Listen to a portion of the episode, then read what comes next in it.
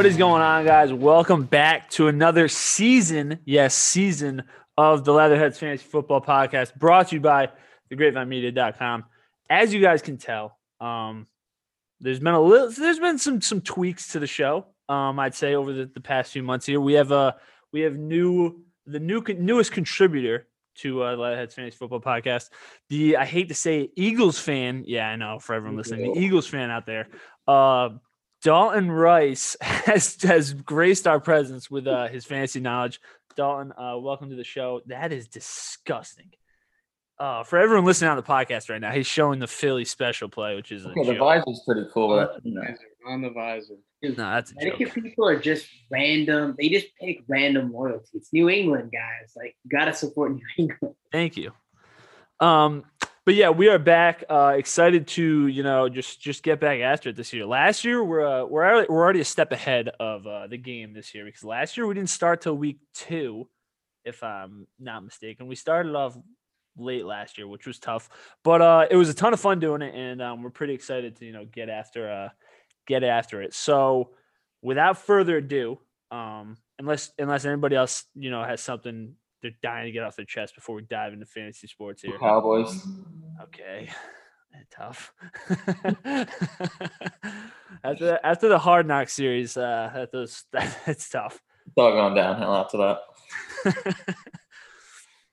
um, all right, but I know at least I have something I want to get off my chest here, and it kind of it's kind of going to lead me into uh my um my first segment. Um, so we're the way we're doing the show this year uh, is is switched up a little bit. We um we're doing a different style, at least for the first few episodes, and we're gonna see how it goes. We're all gonna kind of have our own uh, segment. So last year we uh, we talked about just pretty much positions. Each of us covered a position or two throughout the uh, the show, and we just kind of ran through it and talked about you know specific players and stuff like that. This year we're kind of splitting it up into the four of us are each going to get our own segment. We're we're going to be covering a majority of or as many players and uh, topics as we can revolving around fantasy sports, just to kind of diversify the podcast here, so it doesn't get stale.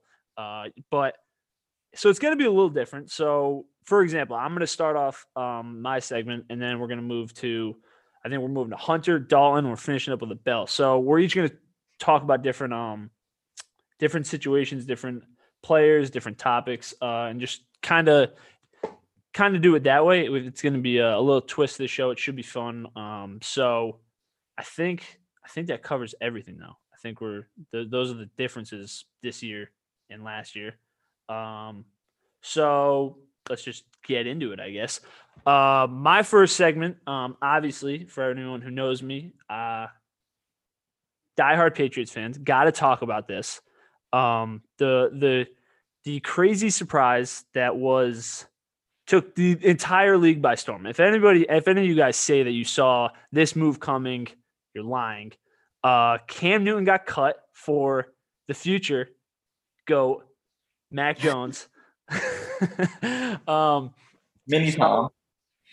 I guess Hunter, uh, we were, Hunter wasn't even scheduled to talk about in this, but Hunter, I guess being a diehard Alabama fan and going to the University of Alabama, just give us a little, give everyone a little insight into what they can expect uh, from Mac Jones.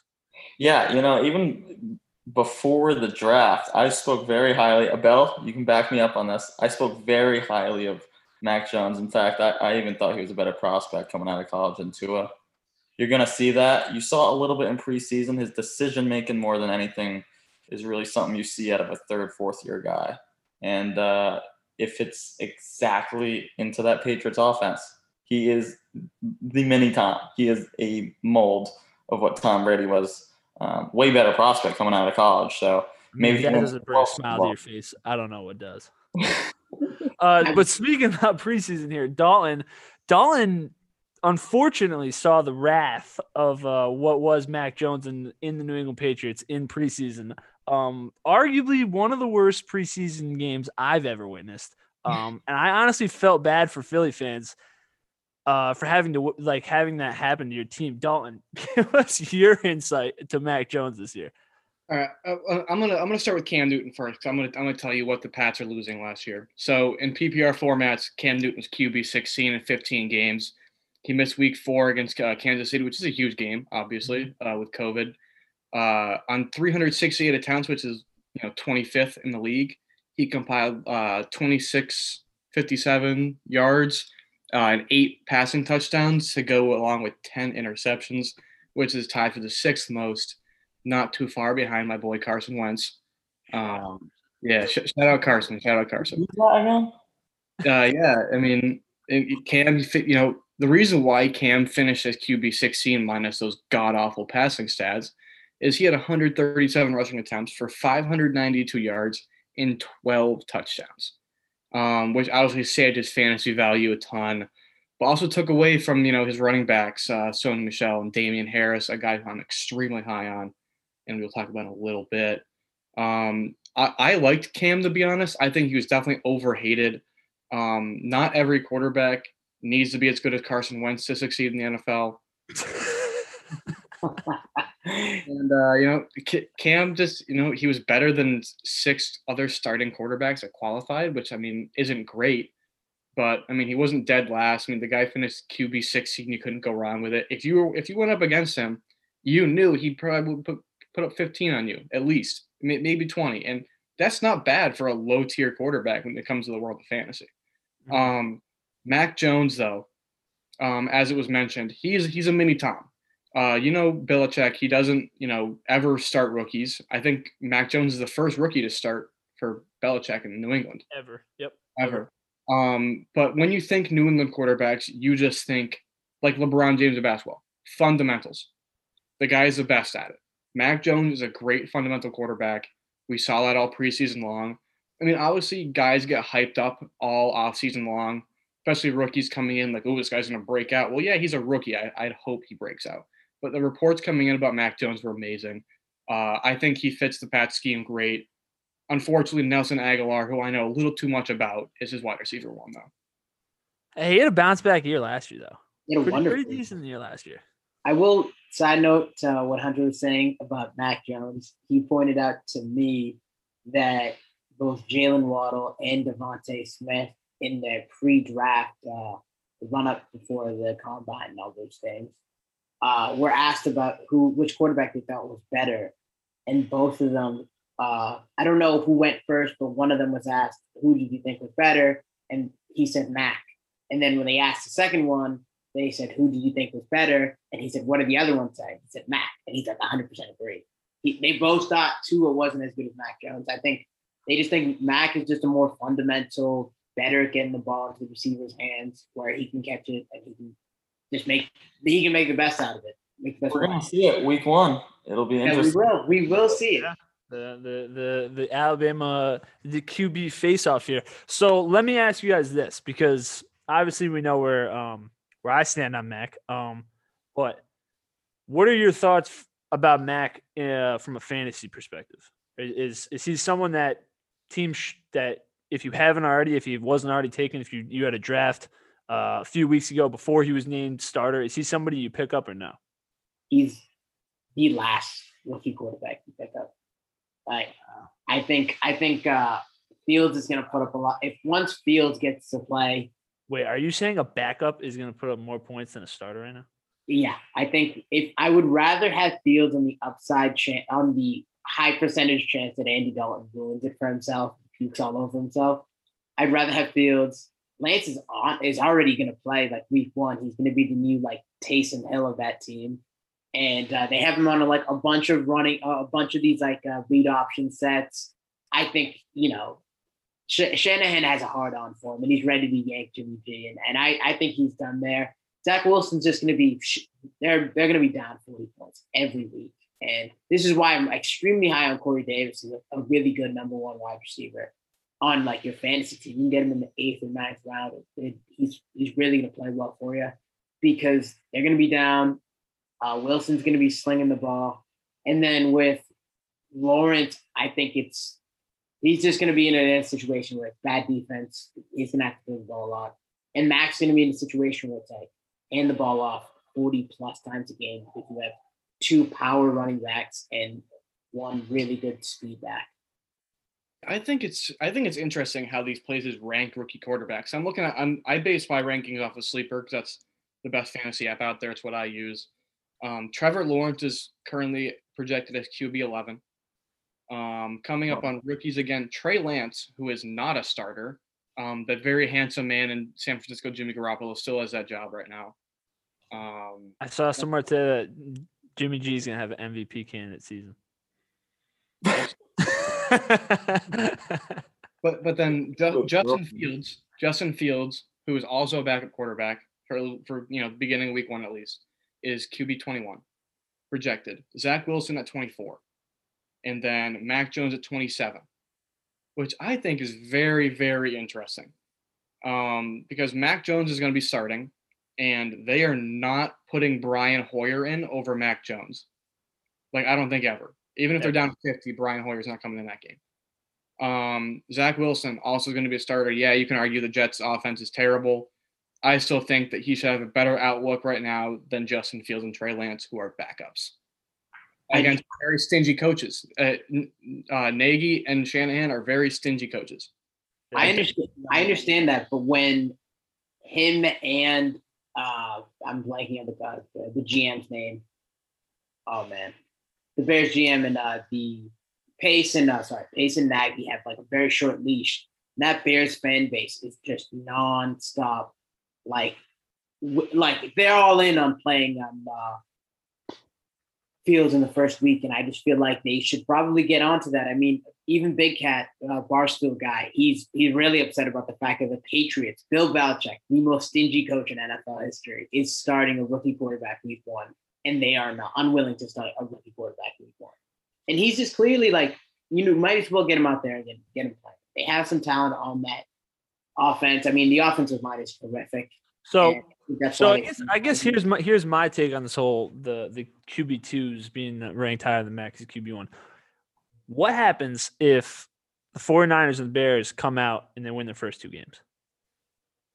but they're not. Uh, The Bears probably bench Andy Dalton like they did with Mitch Trubisky last year. They were like six and zero, then bench. Mitch. No way, no way. You guys think you guys think these the QB twos when if you were to give Lance and uh Fields a week by when they're starting, when when would you call it? Lance week eight.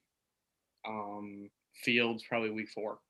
Yeah, I'm thinking. I, I agree with him. I think it's like as soon as possible. With Jimmy, I think the team's going to struggle because of that division, and then they're going to be like, "All right, might as well throw Lance in there." That's, that's been my argument this whole time is that it won't always be Jimmy's fault. They're playing in a very tough division. Uh, yes, I think so too, and I think they're just going to be like, "All right, we need to get really dynamic on offense." I agree. And I think that's where Trey Sermon comes in. He's probably going to take over. He knows their spot. I mean, trusting a guy who can't play more than ten games in a season is not really worth it.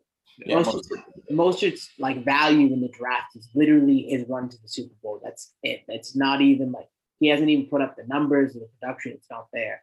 But Trey Sermon's got all that. And uh, in that situation, Fields is going to play as soon as he can. I mean, if you just watch his preseason games and moving in the pocket, he's going to have growing pains. He- He's probably going to get hit a couple times, but it's just it, it's what comes. And I mean, fantasy wise, you want a guy who can run because that's essentially how you you know rack up the points. All right, some pretty interesting takes on uh, rookie quarterbacks here. I, I do, I, I had to say, I think I'm in agreement with the Philly fan himself, Dalton. Um, I do think, right, as of right now, I think I, I find it crazy that the QB twos are ranked higher uh, than than Mac. But I mean, maybe that's just me being biased because I'm a Patriots fan. But I think I, I don't know that I just find it crazy that the QB twos are ranked higher than the QB one right now. Um, but speaking of rankings, because this is mo- we're moving on here from the the rookie QBs. Um, running back rooms in across the NFL, not even just not not just a few teams a- across the NFL are, are always are always a, a big issue. You know, you have your you have your cases where there's a lead back and he's the star he's the star running back. He's he's getting every single touch. Uh, it doesn't matter who else is in the room, but there's one specific situation that um that we, we it's it's arguably the, the biggest debate probably in the first top 10 picks uh, is going with the lead back for the Colts, Jonathan Taylor. Um,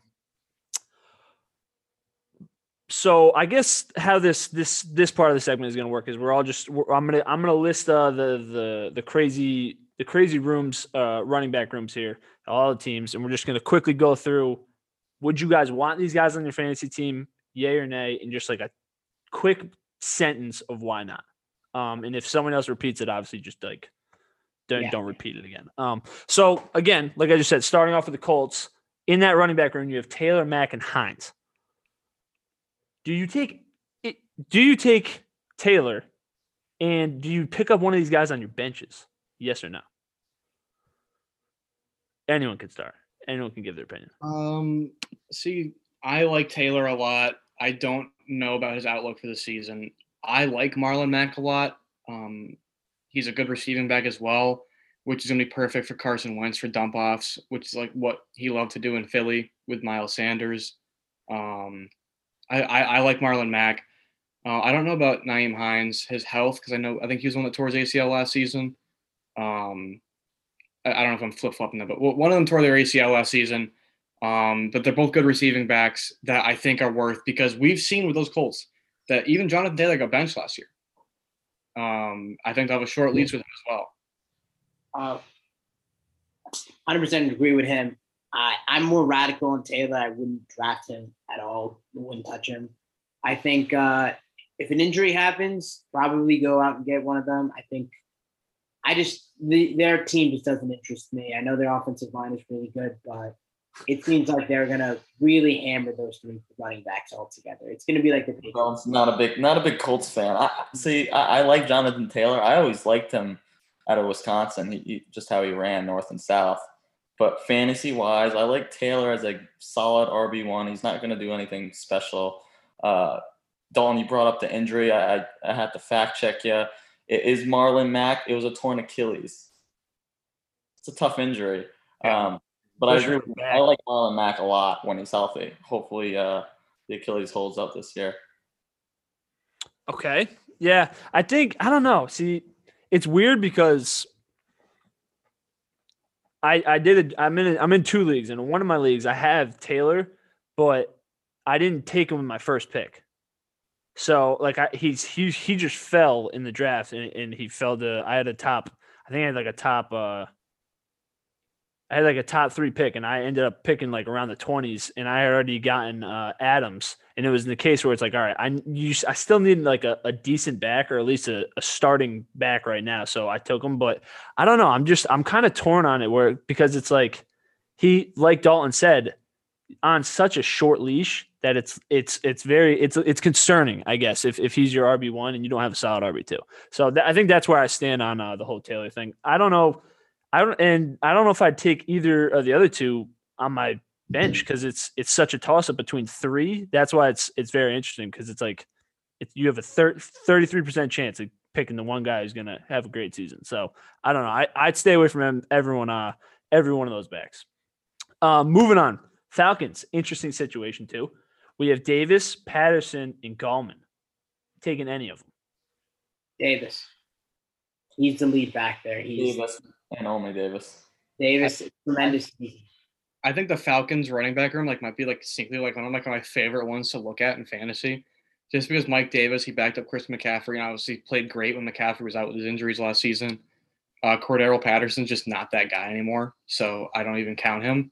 But I think Wayne Gallman is a really interesting guy. Um, he played when Barkley was hurt last year, and uh, I'm, I'm forgetting the guy's name that they cut. Um, oh, uh, Qadree Ollison. Yeah.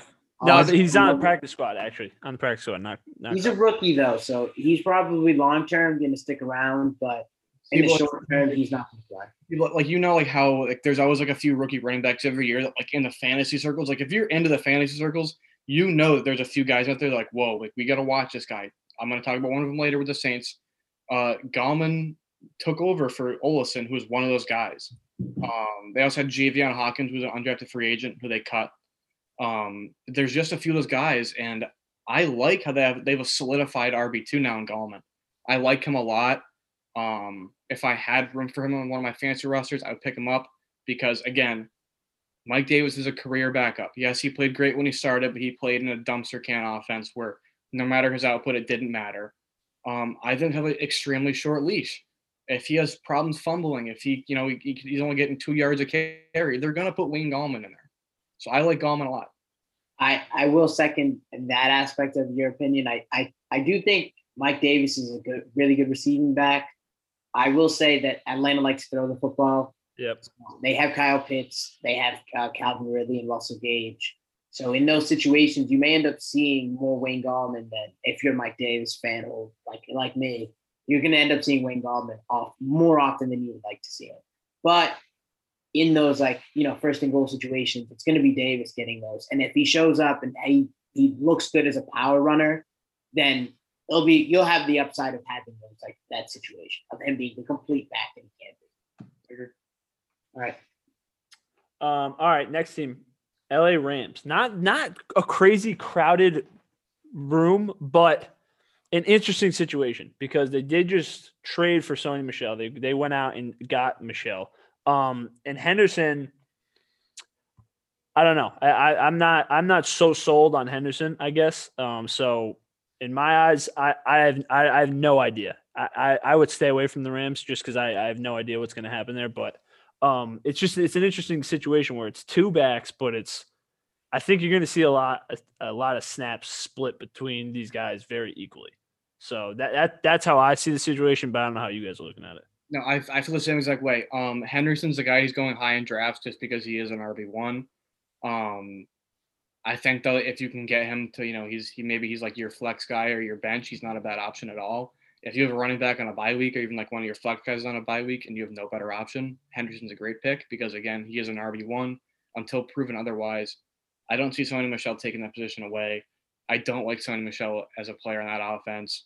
Um, again, they have a lot of mouths to feed. Cooper Kupp, Robert Woods. Um, who's who's their tight end now? Is it's not Gerald Everett? Tyler Higbee's really good. Yeah. I like him a lot too. Um, there's a lot of mouths to feed, but Matt Stafford's going to throw the ball. That's what they're paying him. That's what they traded all those picks for.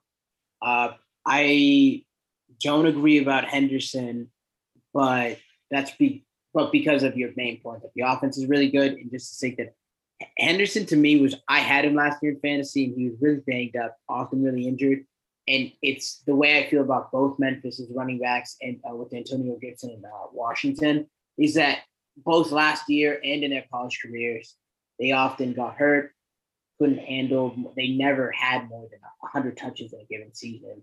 And it just seems like now that they're in the NFL and you're going to play an entire 17 game schedule with that many touches, it seems like Michel is the guy who can handle more of that workload than someone like Henderson. But in that case, I think both of them are just kind of, well, like I said, I wouldn't play her. Yeah, I'm, I'm kind of like in between you and Dalton because I, I don't love Henderson. I like him as a as a solid flex. Um, I think he's going too high in drafts. I really do, and I think Sony, I think Sony Michel actually his value might increase later in the season. You know, he's gotten there late, but um, the way Sean McVay runs his offense, it's not really just a you know three down back there. I think Sony Michel's value is going to increase throughout the season.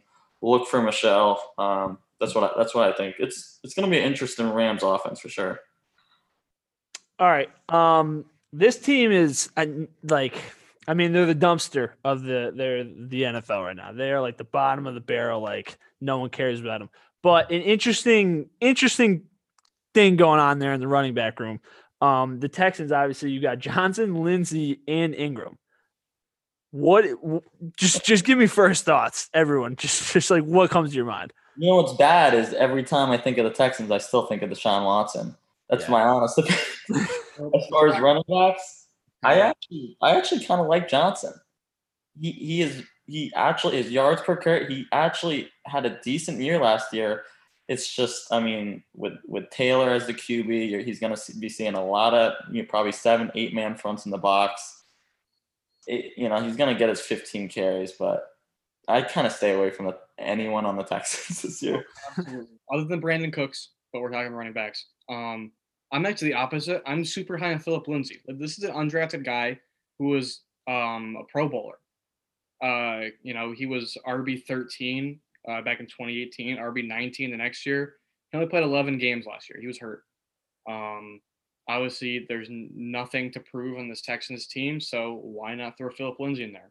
I think you're going to see Ingram more a lot towards the goal line, which kind of concerns me. Um, you know, touchdown. If you're looking for, you, well, these guys are going to be touchdown dependent, and they're not going to score much. So that's why I'm saying stay away. Um, the bright side is for any Texans running backs is that Tyrod Taylor is their quarterback.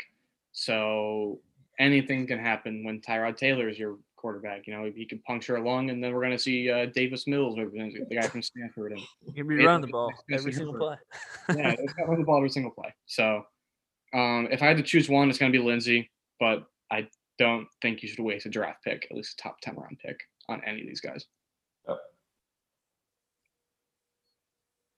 Okay. Moving on. Also, an interesting situation here because a very high powered offense, but none of these guys seem to go that high in drafts at all. The Bills, you got Moss, Singletary, and Breida. Do you take? Are, are you guys taking any of them? Kind of. It's a kind of very similar to the the Colts, where it's like, you all right. There's a lead back, but the usage of the other two guys is very is very high. What are you guys doing? You taking anybody from this team? Uh, I'm to go quick. I have a Josh Allen, Stefon Diggs stack in my money league. So, no, I don't like either of them. I want the ball in Stefon Diggs' hand and his hand only. Um, I don't like any three of these. Matt Breida's nothing anymore. Devin Singletary and Zach Moss seem to get worse every time we hear their names in conversation about competition. So, no, not, not, uh, neither of them. I 100% agree. Sure. Okay. Yeah, I mean, Bills are one dimensional. They didn't do anything in the offseason to improve the run game. I, I agree. Josh Allen's RB1. It's okay. Yeah, exactly. Okay. I like to take. Um, Raiders, Josh Jacobs and Kenyon Drake. I, this is my only statement about it.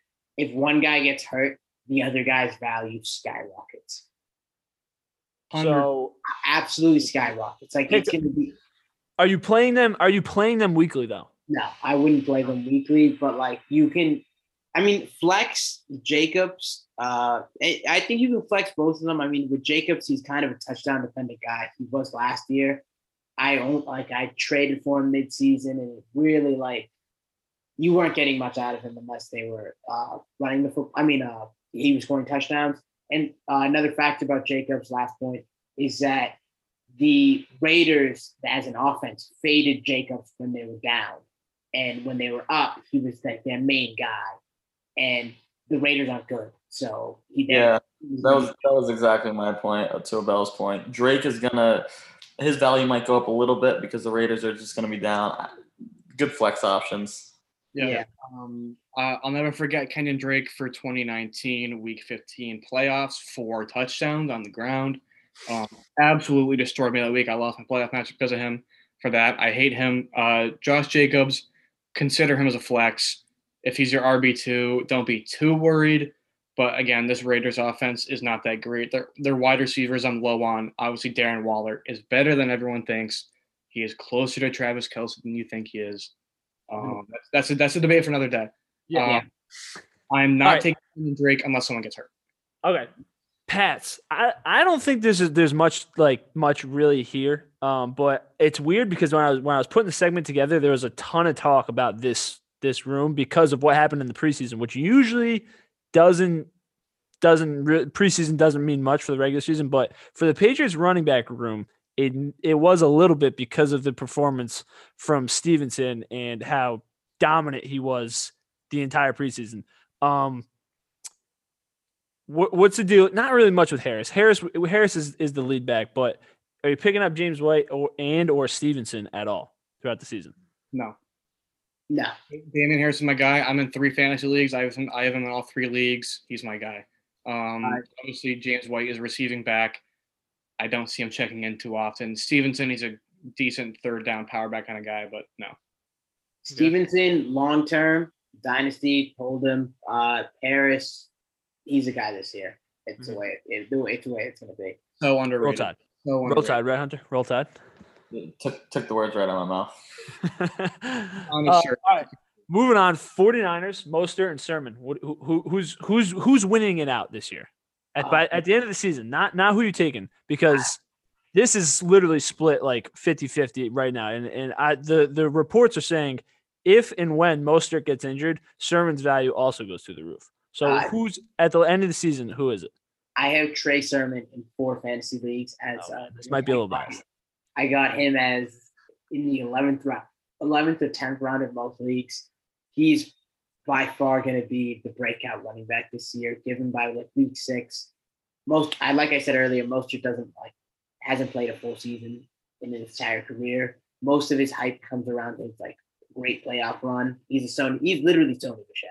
Just like he he looks better on the field. It's essentially the, the case there. And uh Sermon's just an all around back. He's the receiving back. He's the type of guy that Shanahan loves. And uh, I just genuinely think he's overall better. Yeah, I mean, I think they're both great fantasy options. I'm personally staying away, but if you can get Trey Sermon lower, um, I know he's going a lot higher because he's projected higher than Raheem Mostert is right now, but I like Sermon to be their uh, running back at the back end of the season. Yeah. All right, and last but not least, Super Bowl reigning champions. It's a Tom Brady offense. The questions have to be asked every single year. Should any of these running backs be on a team? I'm gonna go first. No, no, and no. I'm not drafting any of them. Uh, Lenny Fournette, everyone's boy in Tampa, uh, m- made me and my guys a lot of money in prop bets for the Super Bowl because it was like over like 38 yards, something like that, and he crushed it. Um, not he's not viable for the whole entire season. Ronald Jones have a few good runs. Again, I'm not rostering him, not even as a flex, nothing. Uh, Giovani Bernard, I'm sorry, coolest mustache in the league, but he's not on my roster this fantasy season. Uh, I have Jones on my roster just in the fact that he's the most complete back that they have on the team, and he's the most efficient running back on the roster. Uh, and in that case, I still, I'm still not too too high on him. He's more of a guy that you want to play in a week that uh, you're you're desperate. Uh, he's my backup running back guy. I don't really want to play, but I have to, I will play him. He's a deep bench type of guy injuries happen late in the year, and he's still he's the healthiest running back. Definitely worth the start, but not right now. Yeah, I think Dalton hit it hit it best. No, no, and no. Don't draft any of them. They're all gonna see good time, but just fantasy wise, I, I don't like the value. Three man Yeah. committees are literally fantasy football hell. It's a nightmare. All right. A, a ton of there- there- there's a ton of debate. Obviously, it's it's the season hasn't even started yet. Uh, Obviously, you know you, we we can talk all we want, but you know, like we said, there could be a Mostert injury week one. Sermon's the guy for the rest of the year. That is very very likely. Um, maybe not week one, but very likely situation. Um, but it's it's it's running backs in the NFL. Some of these guys are going to be injured, but uh, the general consensus I got from that whole segment was these guys, none of these guys uh, should be at, at best they should be bench guys to hold on for the rest of the year. So that's the best consensus I got. But as I said, um, it's something that you know I think if if the situation's right and, and you're in a fantasy league where you have your running back go down, you have your one of your top guys going down. There's a few guys in this situation in these situations right now that are lead backs, but could easily lose their spot, so they might not be the best pickup, or vice versa they could be a second back right now and win the win the spot out by week four. So it's it's interesting. Running backs are always a are always an interesting topic, but um, that that that does it for my segment. Um, and and now we're handing the, the reins over to Hunter for segment number two. Yeah. Uh, we're gonna change it up, something different. I don't think we even did this last season. This is gonna be called buy or sell. Probably seen it before. I'm just gonna give two, three sentence summary um, of the situation, and we'll go just around the table and see if you guys are buying it or selling it. First one, CeeDee Lamb emerges as Dallas's number one. So the Dallas Cowboys have three wide receivers. Uh, if you ask around the league, even though some people think Gallup is worth a number one wideout, maybe a stretch. Uh, Amari Cooper, he, he's got some durability issues, but he's been Dak's security blanket uh, throughout these few years as Dallas. Uh, Lamb emerged last year with you know Dak out and Dalton um, leading the reins. Lamb had 935 yards, 74 receptions on 130 targets. Excuse me, that was Cooper. And then Lamb had 111 targets um, for about 900 yards. So it's a, kind of a toss up. What do you guys think? I'm selling it because Amari Cooper's on a contract here. He, he has Dak back. You mentioned it yourself. He's a security blanket. I'm not hating on CeeDee. Obviously, great stats. He just read right there. I'm a Amari Cooper guy. Oh, I, I thought you were saying okay. That I bet that confused me real quick. I am 100% a CeeDee guy. Amari's Amari's never had more than 1,200 yards in a season. 1,200 is, is like he's scared of 1,200. That's a ceiling. but CeeDee's clearly extraordinarily talented. When the team had nobody else on the rock, nobody else, no quarterback on the team, CeeDee was still out there really performing, and he played fantastic with Ben DiNucci. but uh, what do you call it? I do. I love the idea that CeeDee is going to uh, come out on the scene this year, and he was he was projected about what almost, nearly 1,600 yards with uh, at the pace they were going at last year. Uh, obviously, it's going to slow down, but I think CeeDee is the number one guy, and I think they want to invest in CeeDee. Yeah, I'm going. I'm going by. I think. I think by the end of the season, I think because Amari is still uh, wide out one right now. I think CeeDee's going to get more. He's going to have. He's he's going to have the weaker weaker cornerback on him, and I think he's going to get more looks. I think he's going to have more yards by the end of the year. That's that's Maya. He's yeah. also more of a versatile wide receiver playing the slot. Yeah, playing the slot can go out left. So I'm going. Yeah, that's that's one of the most interesting toss-ups of the season. I, I like kind of both sides. Moving on down to Chicago, we kind of touched on Justin Fields, Andy Dalton situation. Um, Justin Fields starts more games than Andy Dalton. Many Bears fans, obviously, as we talked about earlier, wanted Justin Fields to get the start right through right in week one. Dalton has the start week one. What do you guys think? Uh, I, am just gonna leave it how it is. It's an easy buy for me. Bye. Yeah, I mean, I think it's an easy buy, but then again, it's Matt Nagy, and who knows? He can fuck. who knows what's gonna happen with, with that guy? The dude is so loyal to people. It's it's insane. It could it could honestly it could be a 50-50 split in a 17 game season. No, I'm kidding. Um, uh, no, but I'm gonna go buy on that one. I think that's an easy one. I think I think Matt Nagy loses his job if that's if if if anybody says no to that. Yeah, I you know I think it could be a different story if the Bears had an early uh bye week. They have a week ten bye week, so they can't wait until week ten. So early on, they're gonna it's it's got to be a quick decision.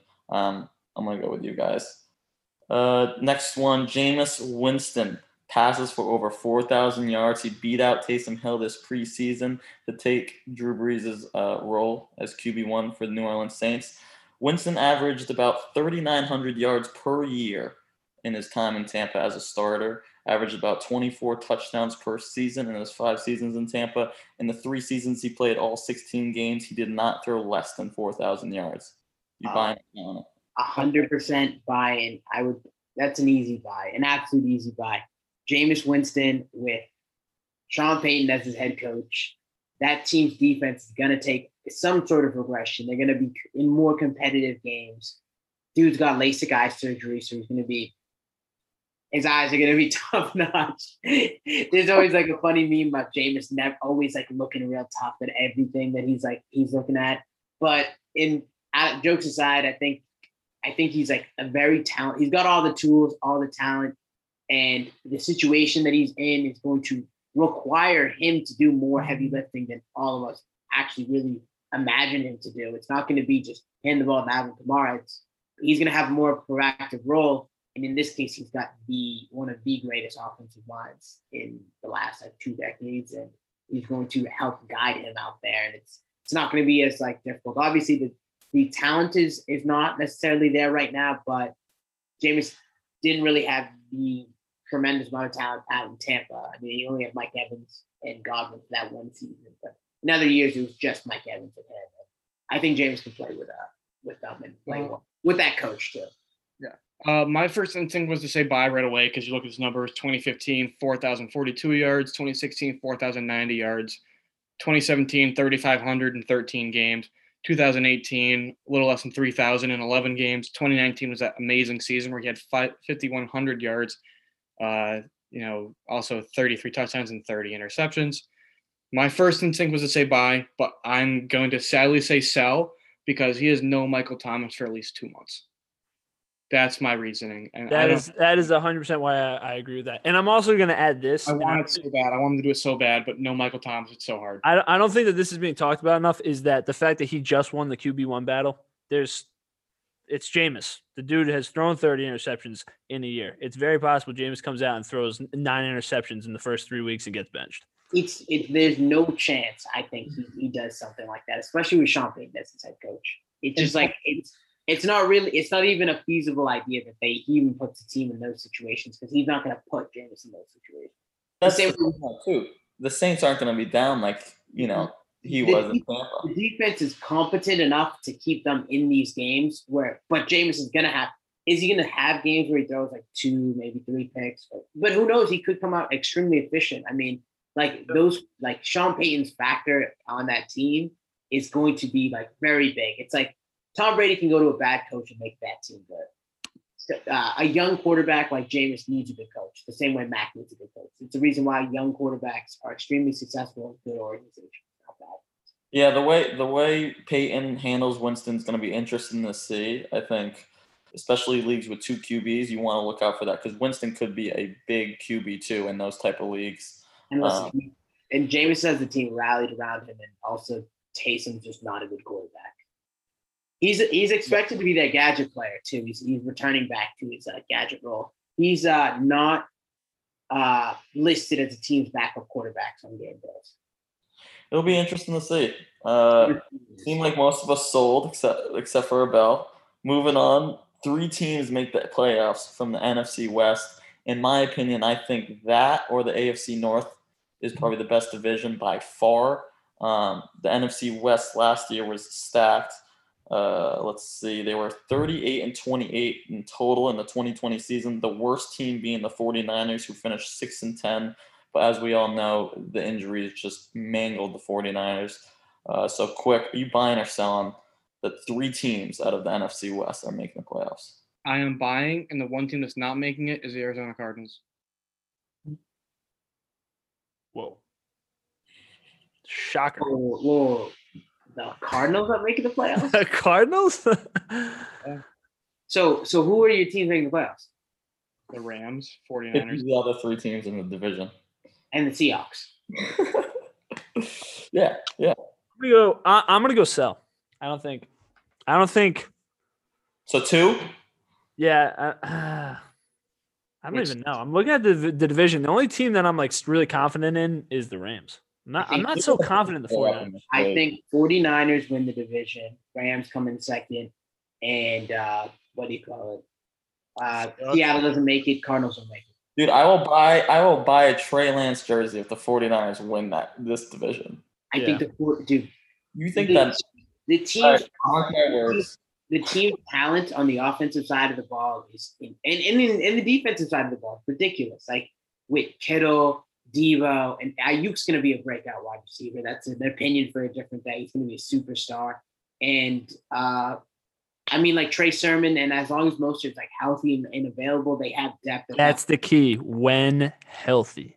Until this I mean- team proves to me that they can stay healthy for longer than six weeks. the Super. Bowl literally last year, and it seemed like that was a dynasty ready to be made. And and they'll be back. Bosa's going to be back. The only position that they have a question mark in is corner, and uh, the other two teams in the division, the other three teams in the division, don't have good corners either. It's only the Rams. I don't know. It's it's interesting. You're playing Stafford, Russell Wilson, and Kyler Murray two times. Yeah. It's tough. I don't know. I could see the Niners maybe maybe as a, a wild card. That's a stretch for me, but good insight. Lastly, Big Ben and the Steelers make it back to the AFC Championship. Uh, they didn't make it to the AFC Championship last year. They got bounced and embarrassed by the Cleveland Browns.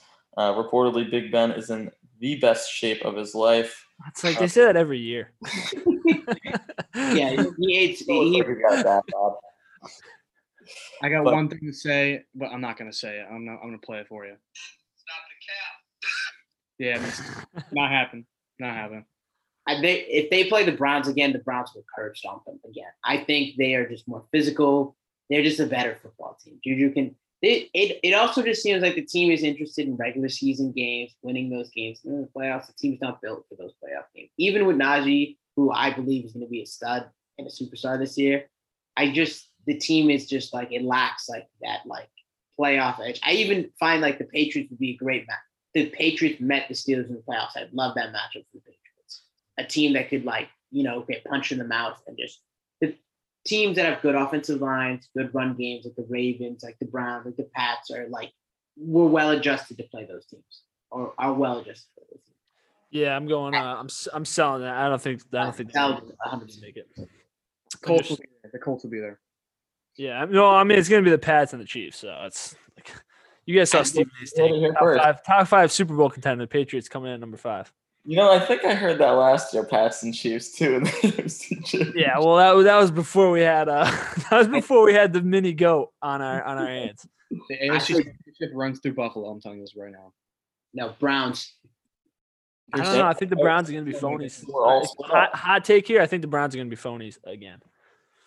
No, I think they're they are clearly the Have have the most talent on paper, and yet I'll none of them, oh, that, none I'll of that talent has ever that is done. that is bar that's a joke. They the only team that has a better offensive line than the Patriots is the Cleveland Browns, and they are going to be pounding the ball on every team. That defense has a true. Myles Garrett is a superstar. He's literally an Aaron, the Aaron Donald of the AFC. That team's going to be great. I'm but- trying to think. Has any of those guys ever been to a conference championship game? Who? Anyone on the Browns? Any Who of doesn't? these? There has to be somebody on that team. Kareem Hunt with the Chiefs. Who was it? Kareem Hunt with the Chiefs. Oh yeah, Oh, Kareem Hunt. yeah, yeah, yeah. Okay. No, he was suspended. And uh, and was Clowney? I'm trying to think. Was Clowney or no? Has Clowney ever been to one? Maybe. No. Uh, no, because they lost in that second round when they beat the Eagles two years ago.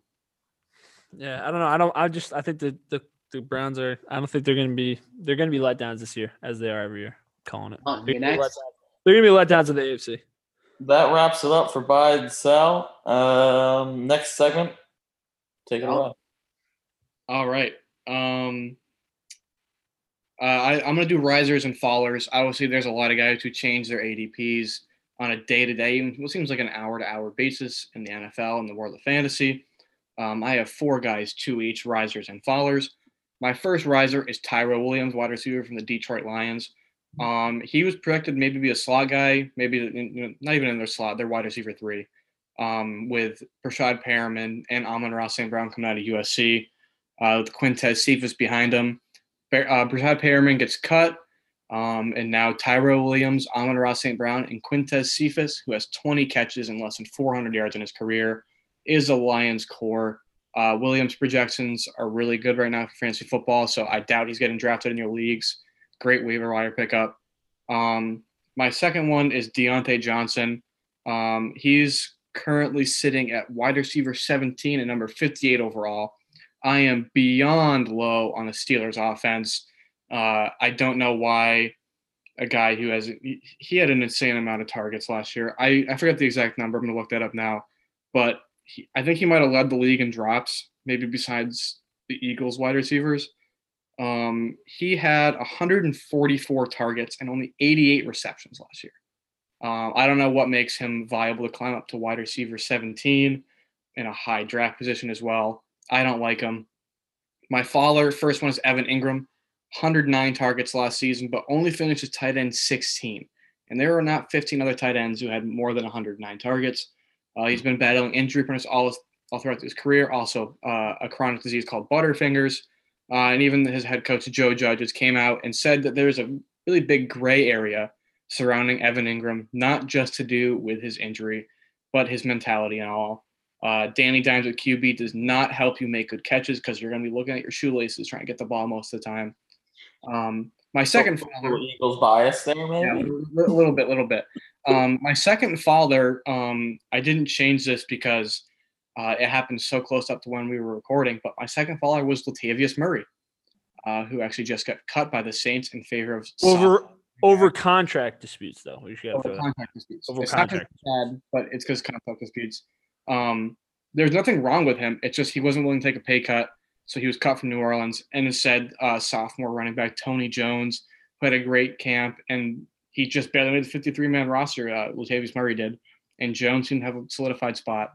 Murray is my father. Um, I don't know who I'd replace him with off the top of my head right now. Uh, maybe you know a wide receiver rookie, kind of like Ja'Marr Chase, who has not looked great. Maybe he's a follower that I put in there as well. Mhm. Uh, all right. Uh, for the most part, I agree with the Evan Engram, Latavius Murray, uh, being high on Tyrell Williams. 100% agree with that. Uh, that team is just they they they need offensive players, and they need them quickly. Which is why T.J. Hockenson is gonna at, at least be the, the fourth best tight end in the NFL. He's just extremely talented. He's got all the tools. But my contention is Diontae Johnson because uh, besides the fact that uh, he did have a lot of volume, a lot of those passes were pretty much uncatchable or in situations where like Ben was just not good at all last year. And he was he only trusted Diontae in many of these situations because Diontae was clearly their best receiver. Uh, Claypool was good, but it was mostly everyone really loved the way he played that that one week that he broke out. Uh, with Johnson, the volume is there. He can play in the slot, and Ben loves those quick passes, which is why I think Najee's going to have a lot of volume, and DJ's going to have a lot of volume. So that's my only contention there. I think volume's going to be there for Johnson, and that's going to help him. He'll he'll still be at, at the bare minimum in our uh, wide receiver too. Yeah, I like both. I like both risers, especially um, Diontae Johnson. Even though his hands are a little shaky, I think he cleans them up this year. It's just a lot of mouths to feed in that in, in Pittsburgh. But I like I like your risers. Latavius Murray, the backup. I actually uh, just picked up the RB two in New Orleans uh, probably a couple hours ago. Tony Jones Jr. He had a crazy Week 17 game. He uh, had three attempts for 13 yards. So looking forward to seeing what he can do.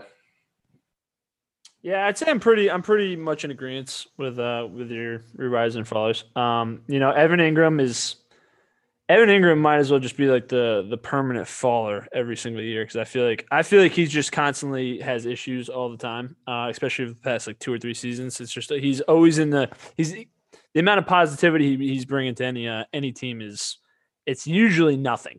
Um, so I think that that's the one I probably agree with the most out of all. But no, I agree. Um, I think solid points. Uh, Latavius Murray clearly, clearly the faller of at least today, the, the biggest faller of uh, today. Dude just lost his job. So, all right. So now we're on to uh, segment four. So it's my segment. All right. So I was originally thinking about just talking about like the games and the matchups, but for the sake of the time, uh, two reasons why I'm cutting out what I what I originally wanted to say is that you you should just start the guys who you picked early and the guys you want to start. The matchup issue should come later on in the year. Just start the guys who had stars. Don't worry about the matchups in week one. Uh, oftentimes, week one is kind of an outlier week. It's a good week to just see like what guys can come onto the scene. It's big waiver wire week is the day after week one. So uh, just just beware of like who your team is playing and and you know if you're really worried about it and overly concerned obviously like don't play them mm-hmm. but in the aspect of uh the betting because that's that's what some people are interested in i mean it's a growing market now so in the first game i just want to talk about the ones that i really like in the first game this is kind of an interesting one dallas has moved to plus eight i love that dallas plus eight i think Tampa is a team that shows up when they want to show up. Is not a team that is like a team like Dallas has a lot to play for in this game, and I think they're hungry and they're willing. I think Brady hurt your feelings or something, man. I, I think I'm a Cowboys fan. I think Tampa wins by 20. Yeah, so I mean, you know, and the only reason why is because the uh the way the Tampa Bay Bucks looked at the end of the year, they looked like they've been the best team since I don't even know when and they returned everyone and they're playing these exact same people. Oftentimes, though, in, in like the it's a new season and like look at how bad Tampa was in the middle of like what what was it week ten when they got blown out by the Saints and then they were a completely different team by week like eighteen. So that's why I feel differently about this game. I think plus eight, it's going to be a close scoring game. It's week one. Obviously, the college football season showed us that like you know good football teams can lose in early week games. I like the over two. I think it's going to be kind of a a limit. I think it, the defenses are going to show up, but I just think that over is going to get. I think it's going to get there. I think it's going to be like a 31-27 game. Tampa wins. Uh, another matchup I really like. For some reason, the Jaguars are just minus three against Houston, and Houston is an atrocious football team. there's literally no aspect of Houston's team that is actually like good. And at the very least, like Trevor Lawrence should have a great week one.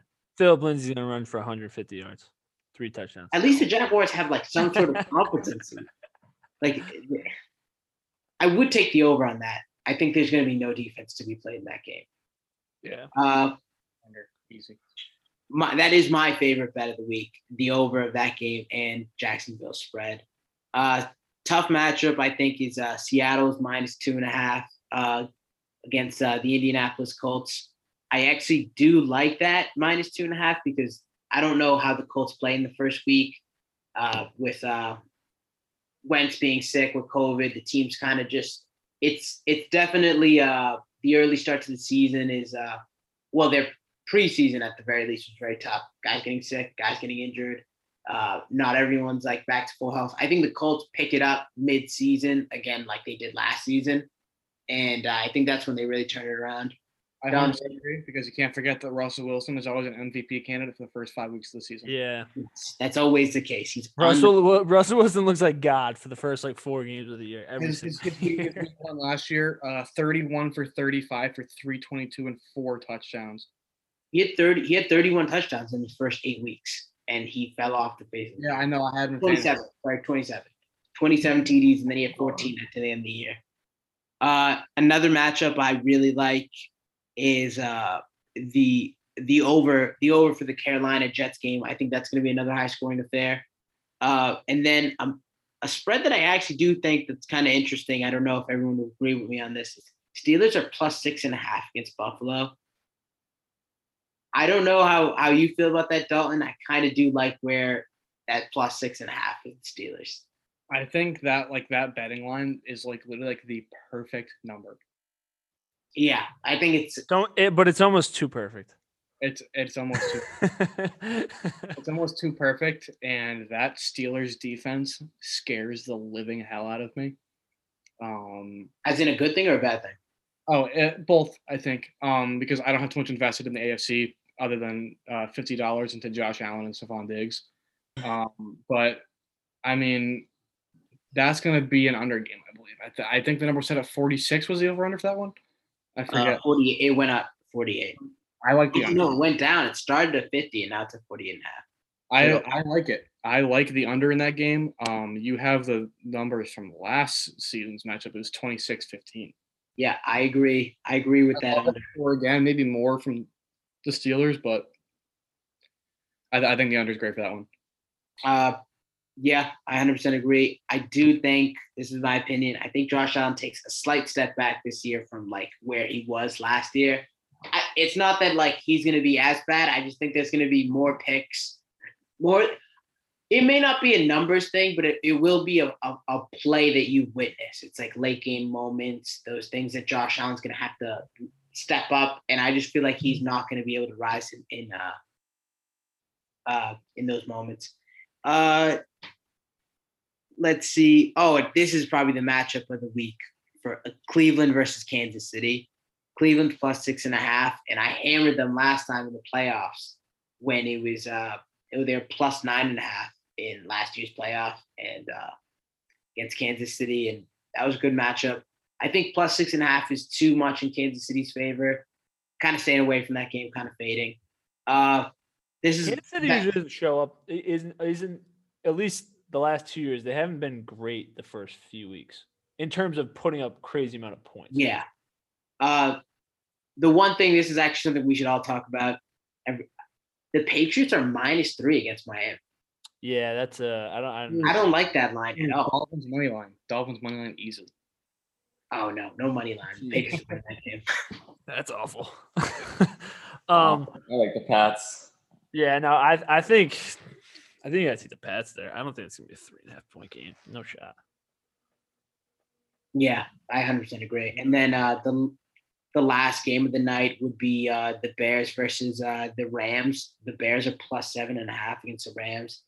I lean towards nobody because that's just not really a fun. I'm leaning towards the Rams because Andy Dalton is starting the Chicago Bears. it could end up being a 26 to 7 type of game like that's what it could it could shape out to be Or something like 41 to 40. Like like it could be either way. Like Yeah, I mean, I just feel like the Bears defense is gonna like. I think both teams' defense is gonna show up. It's just the the Bears offense is more incompetent, so it's just like they end up playing well.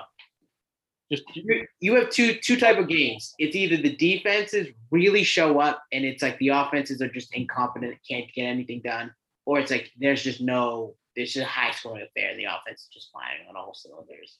You don't really get you you don't have much in between. It's kind of both either or. Yep. All right. What um before we end before we end the segments here, what is the la- what is the game that you guys are? Oh well, this is gonna, actually I, I didn't think this through. This is a spot on, but now I'm thinking everyone's just gonna pick their favorite team. So you can't pick your favorite team. What is the game this week that you're most excited to actually watch? Browns and Chiefs. Browns and Chiefs. I think that was an amazing playoff game, I think it's going to be a good one again. Browns should have won that game. I'm gonna go with a weird one. Um, Titans Cardinals. Hmm. Rushing I like the that rushing thing back at it. Um, I, I picked the Cardinals. I said I, I gave a hot take about the Cardinals make the playoffs. Um, I, I like watching that offense play. Uh, DeAndre Hopkins probably like my favorite football player in the world. Um, I, I'm just excited to see two really good offenses go against mediocre defenses.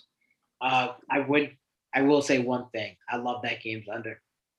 I love that game's under. At 50, 52 is just way too high of a number for the Cardinals Titans game. I think the Titans, uh, due to the the fact that the Cardinals have a great pass rush and a solid defense, the one thing that they don't have is so they two young, very young linebackers. I think they just take Henry and it's one of these early season games where Derrick Henry really has a good game. Uh, I think my favorite the, the game I'm looking forward to the most is actually the Steelers Bills game.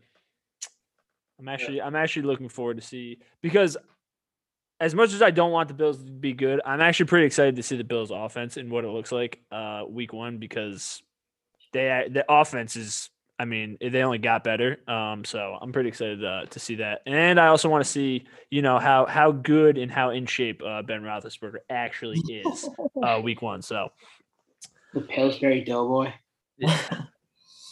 Uh, Um, all right, time to close it up here. We're, we're doing the we're we're doing the similar segments we did. We're gonna stay along the lines here with the the the betting. Um, we did it last year. It was Bell's bet of the week, but now now that we've learned that Dalton is also a pretty uh pretty pretty big gambler over there. I, I, Um, I wouldn't say I'm a big gambler. I'm just uh, I, I I'm a I'm a big guy in the lines. I love watching the lines. I love giving my hot takes on who's not covering. okay. Um, give me both of you guys your bets of the week. My bet of the week is the Minnesota Vikings minus three against the Bengals. I have two bets that I really like. I do like the. The more I think about it, probably by the end of the week, I'll probably change the Jaguars minus three because I feel like for somehow some weirdness is going to happen. Houston just pulls up the, dub to shock all of us. But uh the over on that game, I do really like. I just think there's going to be no defense being played. I prefer the over than the spread when I think about it. And then I ca- I will put the Cowboys plus eight just to spite all of you guys Jesus, because I know because I know the game's ending 31-27. I just had that. feeling. that is uh that that makes me want to throw up sometimes. Dak's thrown three touchdown passes, three to CeeDee. Um. All right. Well, Bell, we got we got to cut a bell off here. Um, let, the the last thing we want uh we we're gonna talk about here, and it should be like quick. Um, we are deciding whether we want to do a fantasy league between the four of us. Um, and the idea of having it be the craziest um rules and uh guidelines you have to follow week in week week out. So each week it will change. Um, example, we could like each of us has to draft get like two or three kickers uh, or a kicker, and we go at it. Um, and that we only play our kickers, things like that. So we, we think that that could be pretty funny um, and uh, pretty pretty pretty crazy. Uh, we would do that throughout the duration of the season, or um, it's just it might be a little late, but we would have a few select uh, fans, you guys listening. Um, so this is coming out Wednesday morning, bright and early. So if you're the first one listening, uh, we're gonna open up uh, a, a a league, and we're just gonna see how many of you guys join. Um, and then we'll it will be like a 32 team league, set. So however many people join, we'll try and make it work. Um, and we'll adjust the league as follows. Um, so if we if we get enough people, uh, we, we'll do that. But if not, we'll, we'll probably do the uh the crazy fantasy league between the four of us. Um, just crazy craziness uh week in week out, which would be uh, pretty fun and uh friendly competition between the four of us. Loser uh, always has to do something. You know, Hunter still has to get a Cam Newton uh, t-shirt and a um I thought it was Kirk Cousins. and a Kirk Captain Kirk Cousins because he had him on the league. That is a recurring um that is also a recurring rule on the show, Dalton. I'm not sure if you're actually aware of it, but it is if you have a fantasy quarterback that provides you negative points, you have to go out and buy a t-shirt uh, jersey of those quarterbacks. And Hunter had both of them last year. So um, that is a recurring rule. Fortunately for me, I can't even find a Cam Newton jersey. And so Uh, see, I actually have a guy. His name is the Spike King. He bought up every single one uh, in the New England area and owns all of them, and they're all T-shirts. So I can reach out to him and I can get you. at. I'll find you at, at Olympia Sports on the clearance rack. Yeah, that's uh, they're probably Yeah. also there. Th- You're gonna have trouble getting the Kirk Cousins one, which is shocking because he's been on the team for a few years now. we'll have to go Um, But that does it for uh, episode one here, uh, Leatherheads Fantasy Football Podcast. Um, I'm excited. It's gonna be an exciting uh, fantasy year. It's gonna be exciting, uh, exciting football year, and uh, we should we should uh, we should have a lot of fun this year. So uh, yeah, good show, guys. Later. Thanks for listening. Yeah, later, guys. Uh, follow Instagram, Twitter. Uh, If Yep. we're gonna be Twitter, we're gonna be TikTok. Um, follow the socials. They're all Leatherheads podcast. Yep. Uh, and head over to grapevinemedia.com. There's gonna be constant uh, weekly blogs for fantasy stuff. So uh, just so you guys don't miss that. Yes, sir. All right, we'll see you later, guys. Peace.